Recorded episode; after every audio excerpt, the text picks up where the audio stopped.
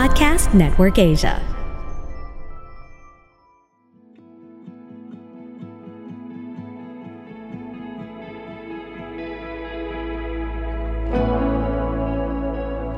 So hello ulit sa mga listeners namin. Miss namin kayo. Sobrang busy namin. Pero don't worry kasi in the background, meron kaming ginagawa. Actually, kaninang umaga, nag-record kami. And uh, finally, finally, nakahanap din kami ng tutulong sa amin para mag-asikaso ng admin side ng podcast. So, lately, busy kaming lahat, no? So, may transitions kaming pinagdadaanan. Pero, lagi namin kayo naiisip dahil part na kayo ng konsensya namin ngayon, no? so, it's just nice to know na Global Forgiveness Day, July 7, uh, 2023. And baka kasi nasa gitna kayo ng isang season na hindi pa kayo makapagpatawad. So, as a person na walang ginagawa, uh, may meeting ako ng 9pm, uh, gusto ko lang mag-share about forgiveness. Uh, unang-una, forgiveness is something na we need in the world. Gusto ko lang sabihin yun. No? Um, I think that more and more as the world is becoming more fragmented, I feel like forgiveness is something na we need to learn also. Lalong-lalo na kung na-experience na natin yung hurt. If you have been hurt before, no matter what area of your life, alam mo na ang hirap magpatawad, 'di ba? May mga kakilala ako na ilang taon na hindi pa rin talaga nila napapatawad yung nakasakit sa kanila. And siguro I just want to share a few a few things that can give us perspective on forgiveness. First of all, gusto kong sabihin na yung forgiveness at saka yung trust magkaiba yon kasi baka iniisip ng iba no ah, patawarin mo na tapos okay na kayo agad no pwede na kayong mag-business agad or pwede na kayong friends agad or pwedeng kayo na ulit Ganyan, pagdating sa love life, no? Yung forgiveness, it's important in the process of healing. I would say na trust is a separate issue altogether. Kasi, yung forgiveness, it really is about ourselves, di ba? Pagka nagpapatawad tayo, merong freedom na nabibigay yung forgiveness sa puso natin. But, that does not mean that trust is immediately uh, repaired. Okay? Kasi, napatawad mo, oo, okay na, hindi ka nagalit. No? Wala nang issue sa'yo. No? Pero yung tiwala, sometimes, and more often than not actually, trust takes time to rebuild. So, forgiveness and trust, magkaiba yun. So, pag sinabi natin Global Forgiveness Day, we're not talking about forgive and then trust again. Uh, we're also not talking about forgive and forget. Kasi, hindi naman realistic yon di ba? Sa tingin niyo ba realistic yung forgive and forget? Hmm, para sa inyo, is it realistic? Okay. Forgiving is not always attached to forgetting. In fact, yung pag-move on, usually, posible lang siya dahil hindi mo talaga nakalimutan yung nangyari. Naka-move on ka kasi naaalala mo and naiintindihan mo. Yung forgiveness ang nag-allow for our hearts to be free of the bitterness. Pero yung remembering naman ang nagbibigay ng chance para sa atin to mature over the situation. Kung nasaktan tayo, may naka-offend sa atin, yung pag-alala ng offense ang nagbibigay ng chance para mas lumalim yung understanding natin and mas maging mature tayo in the process. So ako personally, I don't I don't subscribe to the idea na forgive and forget. I would rather subscribe to the idea na forgive and reflect. Reflect and then grow. Kasi if we don't reflect on the conflicts in which we experience in life with other people, then mahirap naman. Nandun yung tumanda ka pero wala kang pinagkatandaan. So paano ba tayo pwedeng magpatawad? Okay? Yung mga sasabihin ko tonight, hindi siya para i-simplify yung forgiveness. Okay? Gusto kong sabihin and i-recognize na forgiveness is very complex in today's world. Okay? Sa dami ng levels na pwede kang masaktan ng isang tao sa panahon ngayon, napaka-complex pa rin or na rin. Very complex na ang forgiveness nowadays. Pero kahit na complex na ang forgiveness nowadays, I wouldn't give up on the idea that uh, the virtue of forgiveness is dead. Hindi ko sasabihin na, ah, okay lang kahit di ka na magpatawad kasi wala eh, ganun talaga, mahirap na yung buhay ngayon, etc. No? Bakit? Kasi ultimately, unforgiveness is something that imprisons our heart. And napag-usapan na rin to, I think, in one episode in the past where we said na if you are unwilling to release forgiveness, you're actually imprisoning your heart to a period of bitterness and the potential hate in your heart. Tapos parang ang ang picture doon is yung heart natin para siyang lalagyan no parang itong mug na to no so our hearts are just contain containers of uh, what we have in life. Okay? So pagka good things yung inaalagaan natin sa buhay natin, like trust, respect, humility, teachability, etc. Yun din yung mahuhugot natin sa puso natin kapag ka kumuha tayo para ibigay sa iba. Ngayon, ang, ako personally, no, ang picture ko is if we harbor unforgiveness and bitterness, yun yung nakalagay sa loob ng heart natin. Siyempre, shameless plug, yung, yung mag... okay. So, if you harbor unforgiveness and bitterness is in your heart, kung sakasakali na merong isang tao na pumasok sa buhay mo at gusto mong humugot ng something from your heart to give to that person, malaking chance na ang mahuhugot mo ay yung bitterness, no? Yung bitterness, yung anger, kasi yun yung inaalagaan mo sa heart mo. Whereas, if you choose to release those things, if you choose to release the bitterness, if you choose to release the anger, and you choose to forgive, okay, gaya ng sabi ko kanina, iba yung forgive sa trust, okay? So if but if you choose to forgive, yung trust ibang usapan yun. If you choose to forgive, then you will create space in your heart para magkaroon ng new things, healthy things na pwede mong ibigay doon sa tao na nasa buhay mo, ng ibang tao sa buhay mo. Number one, sa path to forgiveness, I would suggest na you prioritize your well-being. Yep, no, sinabi ko na rin kanina, kung journey ng pagpapatawad, i-prioritize mo yung well-being mo. So, yung pagpapatawad sa isang tao, it doesn't mean that you have to forget or condone their behavior. Hindi ibig sabihin na nagpatawad ka ay sinasabi mo or kino-communicate mo na okay lang yung ginawa nila. Hindi yon That doesn't equate, no? But it's it's crucial to prioritize our own well-being and mental health whenever we are on the journey of forgiveness. Kung yung paghawak or yung pag-hold on sa resentment or anger is causing you distress or lalo ka lang, alam mo yun, parang nawawala ka lang lalo sa wisyo dahil ayaw mong magpatawad, then i-consider mo yung forgiveness as a way to release the burden of distress with the situation para mahanap mo yung peace within yourself. Okay? So that's my first tip. Prioritize your well-being. Gaya ng sabi ko, more often than not, forgiveness is about yourself and not the other person who offended you. Pangalawa, acknowledge mo yung emotions mo. Forgiveness is not instant, no? Gaya ng sabi ng iba, op, namatay yung screen ko forgiveness is a process and it's okay to feel different emotions along the journey to forgiveness. Kung nabibwisit ka, naiinis ka, tinatamad ka, numb ka na, or whatever, since forgiveness is a process, valid na nararamdaman mo yung mga bagay na yun. I-allow mo yung sarili mo na ma-acknowledge yung nararamdaman mo and ma-process mo yung feelings mo kung ano man yan. And bigyan mo yung sarili mo ng time at saka ng space to heal before deciding if forgiveness is right for you, no? Uh, medyo kakaiba to siguro para dun sa iba na ang circles na kinabibilangan nyo ay nagsasabi na magpatawad ka agad. Di dapat ngayon na, don't let the sun go down. Sabi nga nila, di ba? Mga ganyan, no? Pero, sa totoo lang, kung ako, no, makaka-offend ako ng tao, I would really appreciate the person saying na, Matt, wait lang ah, pwede bukas na tayo mag-usap kasi hindi pa ako ready.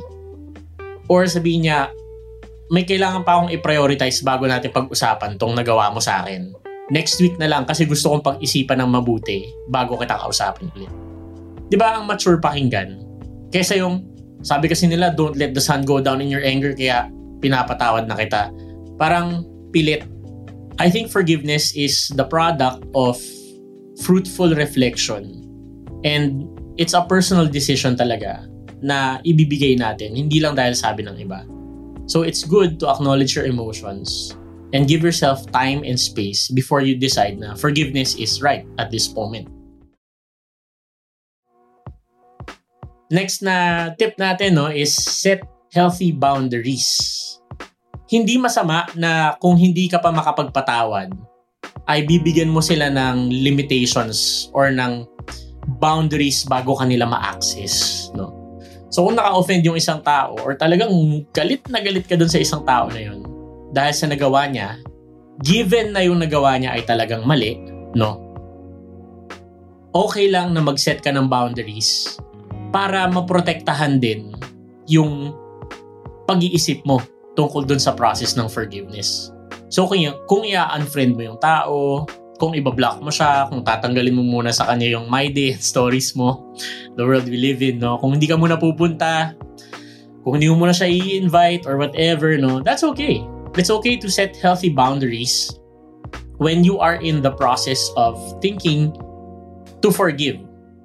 Ang healthy dito is napoprotektahan mo yung space mo. And yung space na yun kasi yung mag allow for you to think and process the situation. Kailangan kailangan lang siguro na ako healthy tip uh, ginagawa ko to no kapag ka may naka-offend sa akin sinasabi ko talaga na wag natin pag-usapan ngayon okay uh, bro bukas na lang kasi I need time to think so if we want to launch into the journey of forgiveness it's also good and healthy and mature if I may say you know it's mature to establish clear expectations and i-communicate natin yung expectations na yun effectively para magkaroon ng healthy na pag-move forward. Okay? Pwede nating sabihin na alam ko mapapatawad kita pero yung tiwala hindi ko alam kung paano. O di ba? Sabi ko magkaiba yung forgiveness at saka yung trust. So okay lang 'yun. Pwede nating sabihin sa isang tao na I know I can forgive you, just give me time. But I want to say ngayon pa lang na mahihirapan ako na pagkatiwalaan ka ulit dito sa matter na to. Okay? Lalo na kung na-break niya yung heart mo. Di ba? Hmm. so establish clear expectations. If you feel like yung nagawa sa'yo talagang trauma mo siya, no? And ang tindi talaga, di ba? Pwede mong sabihin yun, no? pwede mo sabihin sa kanya na yung nagawa mo sa akin ay isang bagay na talagang ayaw na ayaw ko dahil meron akong ganitong experience in the past and I'm so hurt by what you did. I need time to really think about how to forgive you. Okay? At least clear. Di ba? Lalo, lalo na kung may relationship kayo nung tao na yun.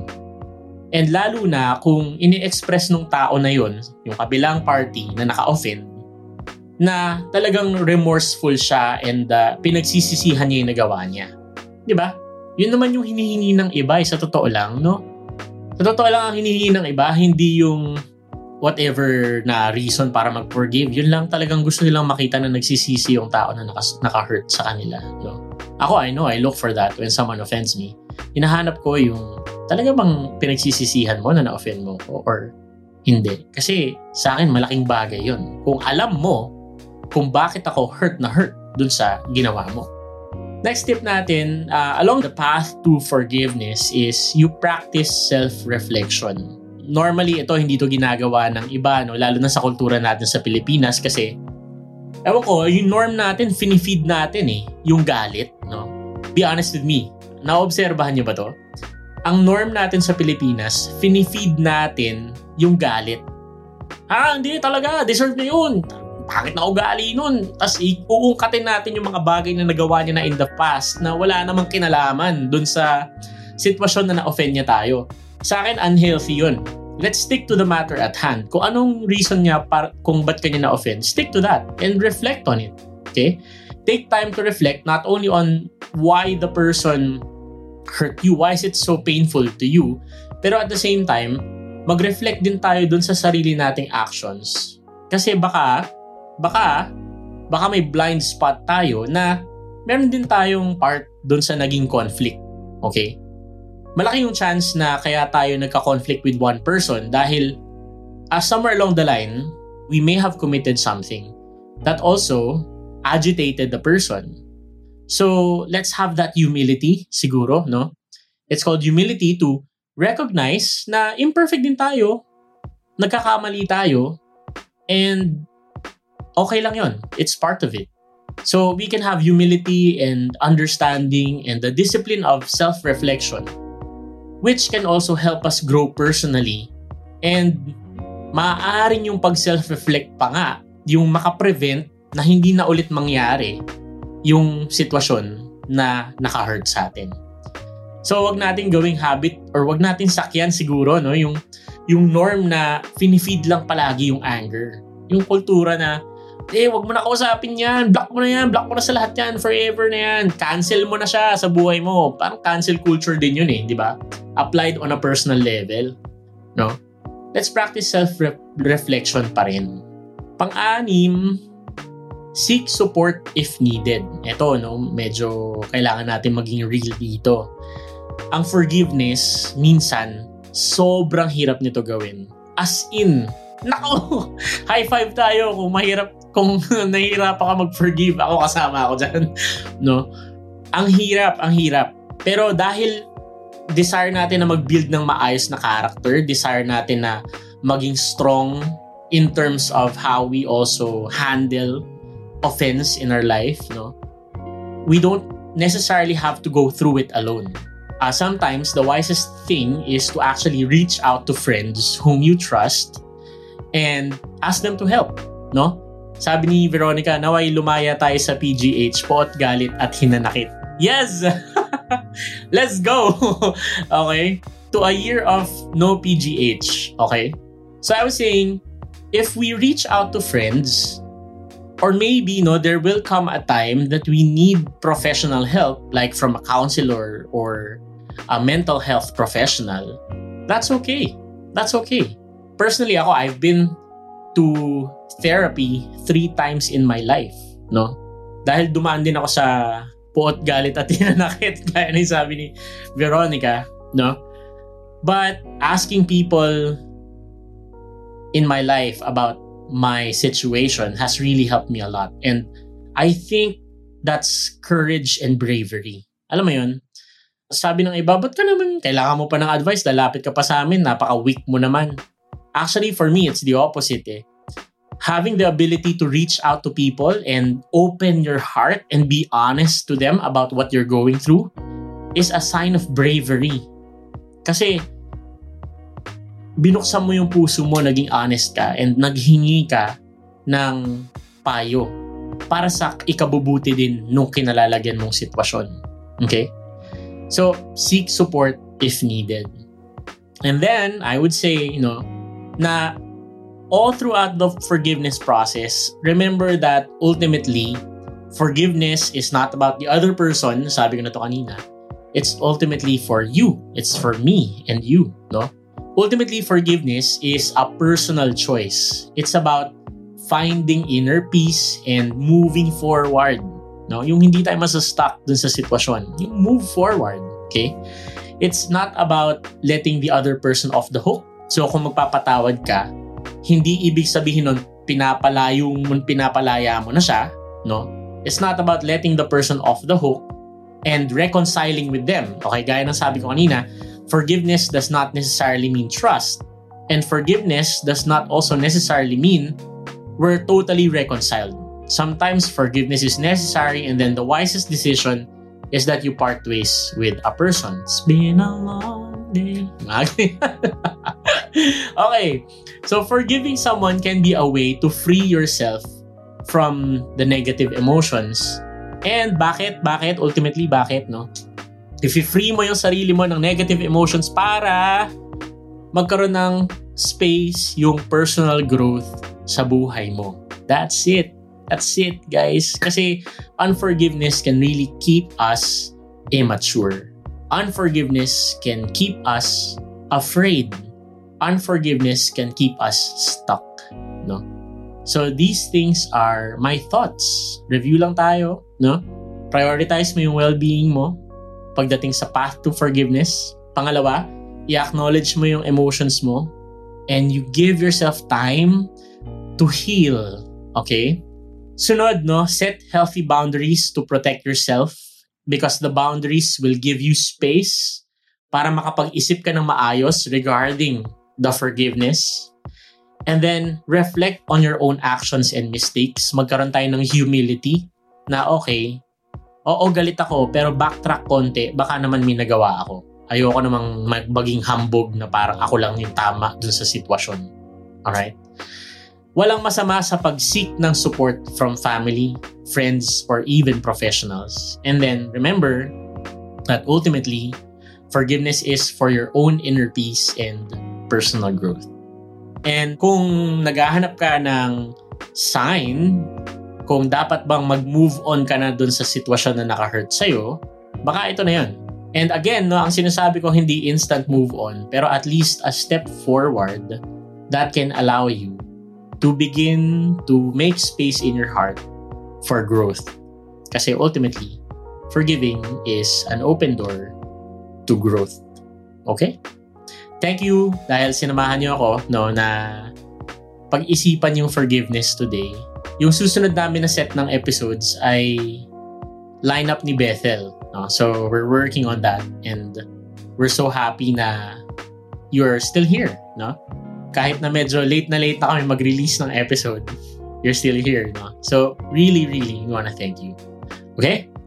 So if you haven't followed this podcast, you may follow us on Facebook and Instagram. It's at sign Rody Podcast. And if you haven't rated us five stars, go ahead and rate us five stars on Spotify. Thank you so much for those of you who have already rated us five stars. And if you think this episode is shareable, share this to a friend who is going through something that needs to hear it. Okay? Be a blessing by sharing the episode.